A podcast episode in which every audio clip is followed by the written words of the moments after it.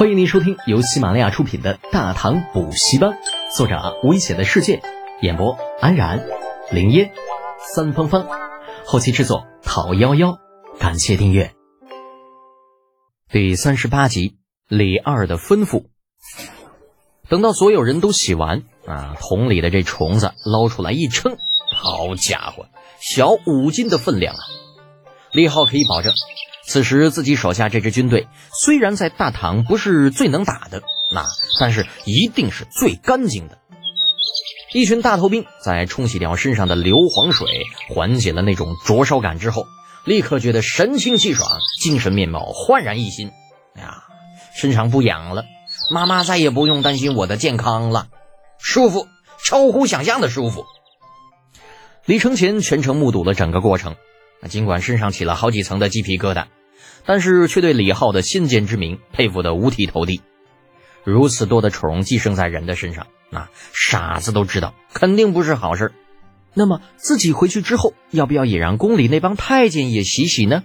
心动不如行动，李承乾是典型的行动派，有了决定立刻找到李浩，将他拉到了一边。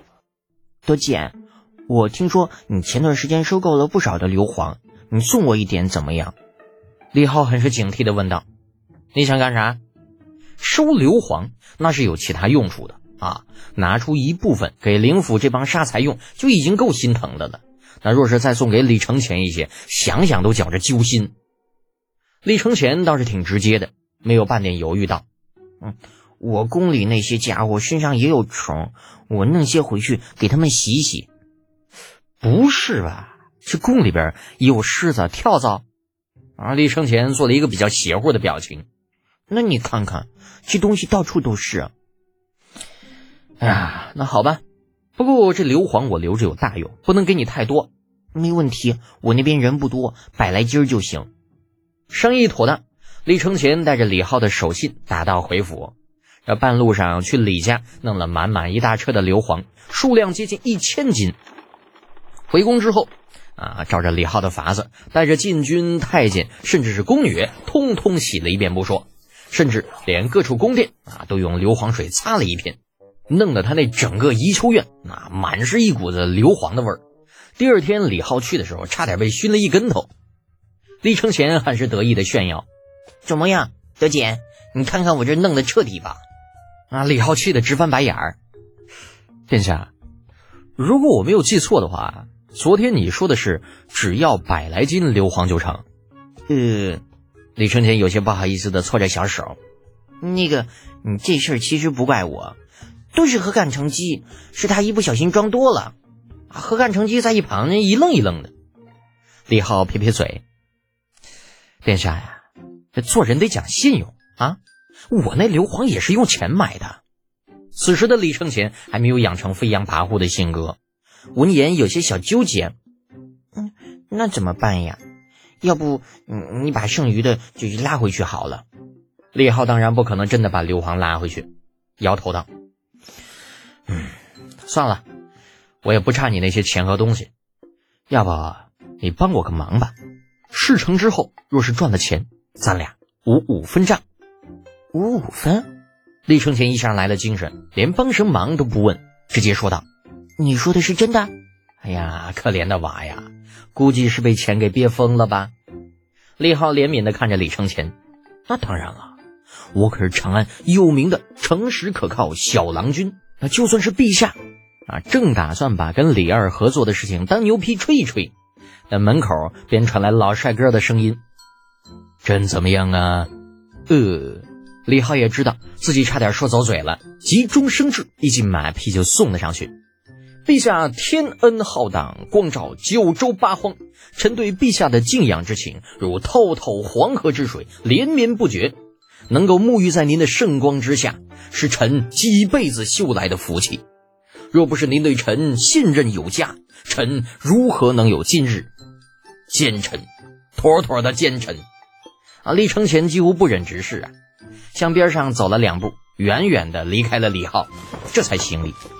儿臣见过父皇。都平身吧。虽然明知道李浩是在拍马屁，可是看在那70多万贯的份上，李尔还是暂时选择了原谅他。而且这马屁确实挺舒服哈。待两人站好，李儿再次开口：“孩子啊，你这次也搞什么名堂啊？为何宫里闹的这到处都是硫磺的味儿啊？”厉承乾老老实实的回答道：“父皇，儿臣听德简说，硫磺可以去除人身上的害虫，还可以防治疫病，故而从他的家里取了一些，用在宫里了。果然呐，这个小瘪犊子，那是个坑队友的货色。”李浩无奈接过李承乾的话头，蹙眉打眼的：“陛下，眼下正是深秋初冬交替之时，疟疾、伤寒之类的疾病高发的季节。那些个寄生在人体身上的跳蚤、虱子等昆虫，正是传播这些疾病的罪魁祸首。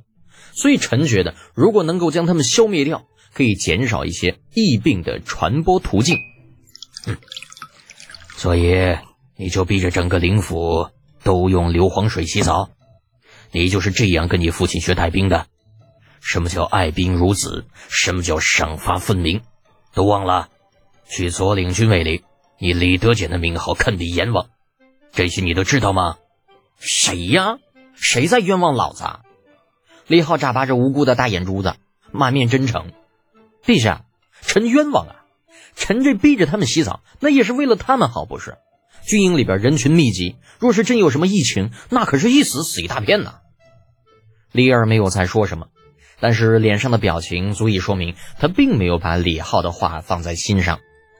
顿了顿，老帅哥向大太监林喜伸出手，接过了2指宽的一个条子，转手又递给李浩：“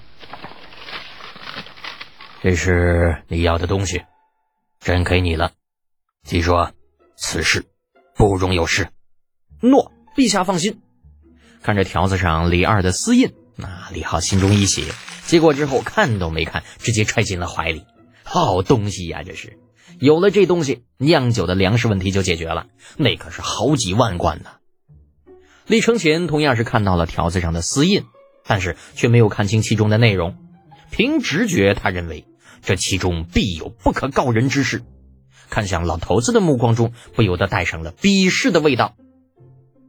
李二倒是没有在乎这些，见李浩将条子收好，沉着脸就是重提：“你们两个小家伙以前折腾出来的事情，朕可以替你们压下去，但是以后绝不可再犯，知道吗？”李浩与李承乾面面相觑，知道李二并没有相信他们，只能无奈的答道：“说知道。不过呢，上有政策，下有对策。你有张良计，咱有过墙梯。任你妙计千条，我有一定之规。”随着李二离开，李浩与李承乾就又再次凑到了一起。本集播讲完毕，安然感谢您的支持。